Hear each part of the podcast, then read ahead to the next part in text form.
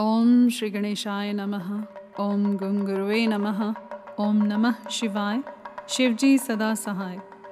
रुद्र संहिता पार्वती खंड, अध्याय 28 पार्वती जी का परमेश्वर शिव की महता का प्रतिपादन करना रोष पूर्वक जटिल ब्राह्मण को फटकारना, सखी द्वारा उन्हें फिर बोलने से रोकना, तथा भगवान शिव का उन्हें प्रत्यक्ष दर्शन दे, अपने साथ चलने के लिए कहना।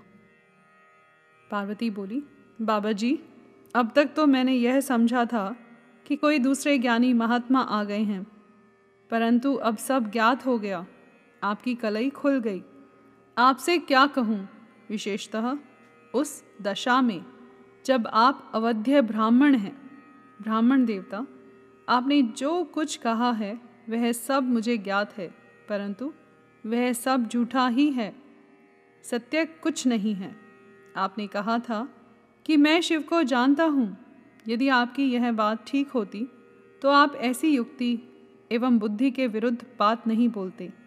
यह ठीक है कि कभी कभी महेश्वर अपनी लीला शक्ति से प्रेरित हो, तथा कथित अद्भुत वेश धारण कर लिया करते हैं, परंतु वास्तव में वे साक्षात परब्रह्म परमात्मा हैं। उन्होंने स्वेच्छा से ही शरीर धारण किया है।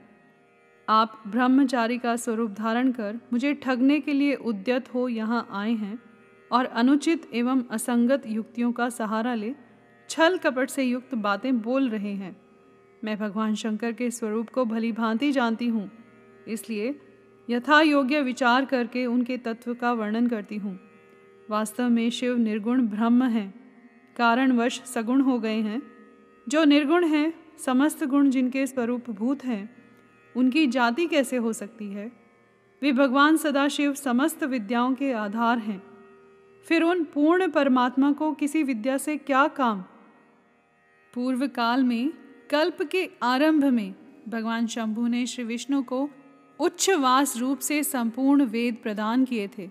अतः, उनके समान उत्तम प्रभु दूसरा कौन है? जो सबके आदि कारण है, उनकी अवस्था अथवा आयु का मापतोल कैसे हो सकता है? प्रकृति उन्हीं से उत्पन्न हुई है, फिर उनकी शक्ति का दूसरा क्या कारण हो सकता है? जो लोग सदा प्रेम पूर्वक शक्ति के स्वामी भगवान शंकर का भजन करते हैं, उन्हें भगवान शंभु, प्रभु शक्ति, उत्साह शक्ति और मंत्र शक्ति, ये तीनों अक्षय शक्तियाँ प्रदान करते हैं।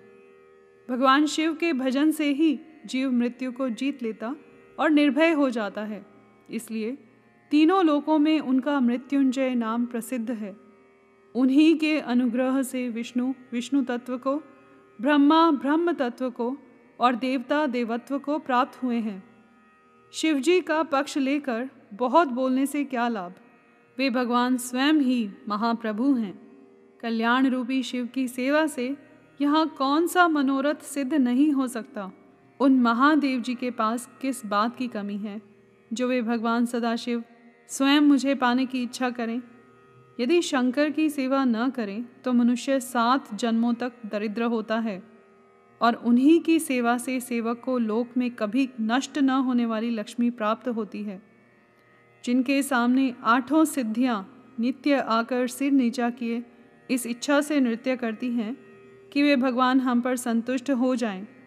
उनके लिए कोई भी हितकर वस्तु दुर्लभ कैसे हो सकती है यद्यपि यहाँ मांगलिक कही जाने वाली वस्तुएँ शंकर का सेवन नहीं करती, तथापि उनके स्मरण मात्र से ही सबका मंगल होता है। जिनकी पूजा के प्रभाव से उपासक की संपूर्ण कामनाएँ सिद्ध हो जाती हैं, सदा निर्विकार रहने वाले उन परमात्मा शिव में विकार कहाँ से आ सकता है? जिस पुरुष के मुख में निरंतर शिव यह मंगलमय नाम निवास करता है, उसके दर्शन मात्र से ही अन्य सब सदा पवित्र होते हैं। जैसा कि आपने कहा है, वे चिता का भस्म लगाते हैं। परंतु यदि उनका लगाया हुआ भस्म अपवित्र होता तो उनके शरीर से झड़कर गिरे हुए उस भस्म को देवता लोग सदा अपने सिर पर धारण कैसे करते? अतः शिव के अंगों के स्पर्श से अपवित्र वस्तु भी पवित्र हो जाती है। जो महादेव सगुण होकर तीनों लोगों के कर्ता, भरता और हरता होते हैं तथा निर्गुण रूप में शिव कहलाते हैं। वे बुद्धि के द्वारा पूर्ण रूप से कैसे जाने जा सकते हैं? पर ब्रह्म परमात्मा शिव का जो निर्गुण रूप है, उसे आप जैसे बहिर्मुख लोग कैसे जान सकते हैं? जो दुराचारी और पापी हैं, वे देवताओं से बहिष्कृत हो जाते हैं। ऐसे लोग निर्गुण शिव के तत्व को नहीं जानते। जो पुरुष तत्व को न जानने के कारण यहाँ शिव की निंदा करता है उसके जन्म भर का सारा संचित पुण्य भस्म हो जाता है। आपने जो यहाँ अमित तेजस्वी महादेव जी की निंदा की है और मैंने जो आपकी पूजा की है, उससे मुझे पाप की भागिनी होना पड़ेगा। शिवद्रोही को देखकर वस्त्र सहित स्नान करना चाहिए। शिवद्रोही का दर्शन हो जाने पर प्रायश्चित करना चाहिए। इतना कहकर पार्वती जी उस ब्राह्मण पर अधिक रुष्ट होकर बोली, अरे रे दुष्ट तूने कहा था कि मैं शंकर को जानता हूँ, परंतु निश्चय ही तूने उन सनातन शिव को नहीं जाना है। भगवान रुद्र को तू जैसा कहता है, वे वैसे ही क्यों न हो? उनके जैसे भी बहुसंख्यक रूप क्यों न हो? सत्पुरुषों के प्रियतम नित्य निर्विकार वे भगवान शिव ही मेरे अभीष्टतम देव हैं। ब्रह्मा और विष्णु भी कभी उन महात्मा हर के समान नहीं हो सकते। फिर दूसरे देवताओं की तो बात ही क्या है? क्योंकि वे सदैव काल के अधीन हैं। इस प्रकार अपनी शुद्ध बुद्धि से तत्वतः विचार कर मैं शिव के लिए वन में आकर बड़ी भारी तपस्या कर रही हूँ। वे भक्त वत्सल सर्वेश्वर शिव ही हम सब के परमेश्वर हैं। दीनों पर अनुग्रह करने वाले उन महादेव को ही प्राप्त करने की मेरी इच्छा है।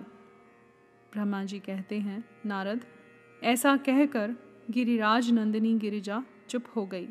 और निर्विकार चित्त से भगवान शिव का ध्यान करने लगी। देवी की बात सुनकर वह ब्रह्मचारी ब्राह्मण जो ही कुछ फिर कहने के लिए उद्यत हुआ क्यों ही शिव में आसक्त चित्त होने के कारण उनकी निंदा सुनने से विमुख हुई पार्वती अपनी सखी विजया से शीघ्र बोली। पार्वती ने कहा, सखी, इस अधम ब्राह्मण को यत्नपूर्वक रोको। यह फिर कुछ कहना चाहता है। यह केवल शिव की निंदा ही करेगा। जो शिव की निंदा करता है, केवल उसी को पाप नहीं लगता। जो उस निंदा को सुनता है, वह भी यहाँ पाप का भागी होता है।